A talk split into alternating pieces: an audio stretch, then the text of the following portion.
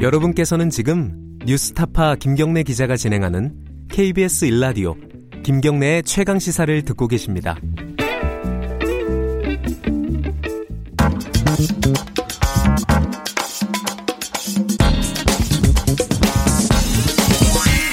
뉴스의 재발견.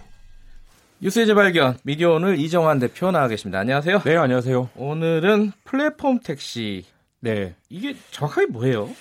이게 카카오가 네. 택시 업계와 손잡고 이 브랜드 택시 서비스를 내놓은 건데요. 네 이 웨이고 블루, 웨이고 레이디라는 이름입니다. 좀 이름도 어렵죠. 어렵네요. 네. 카카오와 손을 잡았다고 해서 플랫폼 택시라고 합니다. 네 그동안 카카오가 이제 택시 업계를 뭐 이렇게 죽인다 그런 얘기들이 많았죠. 근데 네.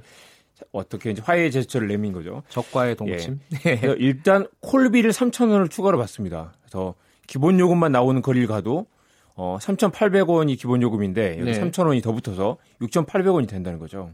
어, 좀 비싸네요. 네, 그래서 대신 카카오 택시와 달리 목적지가 표시되지 않습니다. 그러니까 아하. 콜을 받을 때 이 예. 어디 가는 손님인지 모르고 일단 받는 거죠. 예. 그러니까 여의도에서 여의나루역까지 한 5분도 안 되는 거리를 가더라도 일단 호출만 하면 무조건 온다는 거죠. 아 어디 갈지 모르고 오는군요. 네네. 그리고 아. 승차 거부가 없다. 이게 가장 큰 음. 장점이라고 할 수 있는데요. 예. 그러니까 가장 가까운 곳에 있는 그 택시를 무조건 강제 배차를 시키는 겁니다. 웨이고 블루하고 웨이, 웨이고 레이디는 뭐가 메이고 다른가요? 레이디는 이제 여성 운전자가 아 네. 그렇군요. 자, 그 이게 3,000원 비싼 거는 좀 약점인 네네. 것 같은데 잘 될까요? 어떻 전망이 어떻습니까? 아, 이 방송 들으시는 분들 중에도 택시 운전하시는 분들이 많이 있을 많으실 것 같은데요. 겁니다. 그렇죠? 예. 이 택시 기사 입장에서는 이 산악금이 굉장히 괴롭죠. 그렇죠. 그래서 네. 이건 산악금이 없습니다. 이게 중요한 포인트죠. 그래서 주 52시간 일하면 월급이 260만 원 정액으로 나온다고 합니다. 아하. 그러니까 손님을 더 받으려고 난폭 운전을 하거나 뭐 먼 거리를 가려고 승차급을 할 이유가 없는 거죠. 네. 일단 콜이 오면 받는다. 그리고 일하는 시간만큼 급여를 준다. 이게 중요한 차이고요. 예. 그게 가능하기 때문에 이게 있기 때문에 그러니까 승차급을 하지 않고 손님들 받을 수 있게 되는 거죠. 음. 근데 좀 이해가 안 되는 건 승차 거부는 네. 원래 불법이잖아요. 그렇죠. 예. 이게 돈을 내면 불법하지 않겠다라는 의미처럼 들리는데요. 예. 지금까지는 사실 승차급까지 아니라도 이 가까운 거리를 갈 때 좀 미안해지거나 좀 그 서로 불편한 그런 게 있죠. 아, 그런 게 있습니다. 어. 짜증을 내시는 네. 기사분들도 계시고요. 근데 이 택시는 어차피 월급제니까 가까운 거리 가거나 먼 거리 가거나 열심히 운전만 하루 종일 하시면 음. 월급이 나오기 때문에 기사님들도 불만이 없겠죠. 네. 이게 사실 이재용 씨이 다음 창업자죠. 예. 이분이 타다를 만들었는데 이 타다에서 얻은 경험을 만든 그런 서비스라고 합니다. 네. 이 타다도 지금 시간에 따라 고정급여를 주죠. 음. 택시 기사들이 어, 기사님들이 산악금 압박에서 자유로워지니까 좀 더 친절해지더라라는 그런 경험을 얻었고 그걸 이번에 웨이고에서 일반 택시까지 확장한 게 되겠습니다. 그 타다도 잘 모르시는 분도 있을 것 네네. 같고요. 예. 타다는 그러니까 어, 이 11인승 승합차로 서비스를 합니다. 그러니까 그렇군요. 네. 엄밀히 말하면 이건 택시는 아니다. 그리고 음. 이게 또 재밌는 게 어, 기사가 달린 렌트카 서비스입니다. 그래서 아하, 그렇군요. 어, 타다를 타고 나면 나중에 렌트카 영수증이 나와요. 그러니까 예. 이제 택시가 아니라는 거, 아니라고 주장을 하고 있는 거죠. 실제로는 택시하고 거의 비슷합니다. 예. 예. 일단 지나가는 차를 손, 손을 흔들어서 탈 수는 없고요. 예. 무조건 콜로 불러야 되고 아하. 기- 어, 규제를 피하기 위해서 11인승 승합차로 서비스를 하고 있는데요. 그래서 네. 택시가 아니고 불법 영업도 아니다라고 주장을 하고 있습니다. 예. 실제로 어, 아직 합법이고요. 예. 카카오가 카풀 서비스를 내놨다가 이 기사들 반발 때문에 접은 적도 있죠. 네. 카풀이라는 건 출근길에 뭐 방향이 맞으면 태워주는 게 아니라 이게 사실상 유사 택시 서비스다. 예. 개인 차량을 가지고 택시 서비스를 하고 있다라는 비판이 많았는데 예. 이게 허용되면 차 있는 사람들이 카풀을 핑계로 허가받지 않은 택시 영업을 하지 않겠느냐 음. 그런 논란이 있었습니다. 그러니까 타다나 카풀이나 이게 그 택시 업계를 굉장히 위협하고 있는 상황인 거죠. 그 카풀을 제안을 하면서 플랫폼 택시라는 게 나왔는데 네네. 이게 뭐 뭐가 어떻게 다른지 정확하게는 잘 모르겠어요. 그러니까 택시 업계 반발이 심하니까 일단 예. 택시 업계와 손잡고 가겠다라는 건데 예. 이 어, 콜이 들어오면 무조건 받는다. 음. 강제 배차와 고정 월급제 이게 가능한 게 이 카카오 택시의 그런 서비스 그리고 그 기술력이 있기 때문입니다. 네. 그동안 택시 회사들이 산악금을 없애려고 몇 번 시도를 했지만 이게 잘 안 됐던 건 네. 낮에 택시 기사들이 제대로 일을 하느냐 월급만 받고 어디 뭐 어디서 낮잠 자는 거 아니냐라는 그런 의심이 있었던 거죠. 그래서 음, 네. 이 플랫폼 택시가 되면 아.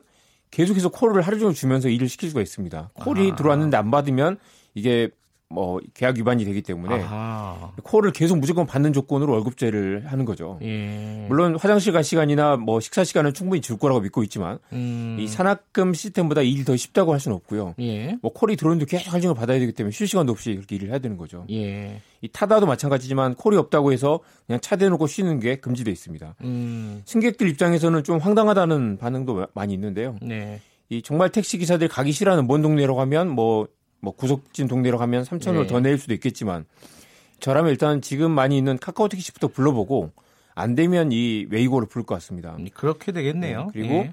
차라리 타다를 타겠다라는 반응도 많이 있는데요. 음. 이 사실 타다나 이 지금 웨이고나 같은 회사 연계된 회사이기 예. 때문에 아직도 지금 서울 시내 7만 대 택시가 있는데 이번에 하는 게 100대밖에 안 되기 때문에 영향은 크지 않을 것 같습니다. 일- 시범 사업 비슷하네요. 네네.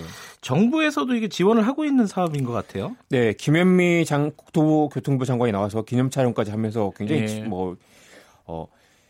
이 칭찬을 했습니다. 이러한 도전이 값지고 반갑다. 규제 개선으로 지원 아끼지 않겠다라고 말했는데요. 네. 그동안 계속 한국판 우버 서비스를 만들어야 된다. 그리고 산악금 없애고 월급제로 가야 된다라고 주장해 왔는데 이게 세금도 안 들이고 요금도 안 올리면서 자발적으로 월급제가 되니까 환영하겠죠. 음. 근데 이게 뭐 한국판 우버라고 할 수는 없습니다. 일단 우버는 일반인들이 승용차를 들고 나와서 영업을 하는 건데 네. 지금 일단 어, 회사 택시까지 이거 약간 도입을 한 거죠. 그래서 예. 이 프리미엄 콜 택시 정도의 의미라고 할 수 있을 것 같고요. 예. 아직 타다도 어, 택시 시장이 들어오지 못했고 카풀도 출퇴근 시간에만 제한됐기 때문에 여전히 택시 회사의 그 진입 장벽이 높은 그런 상황입니다.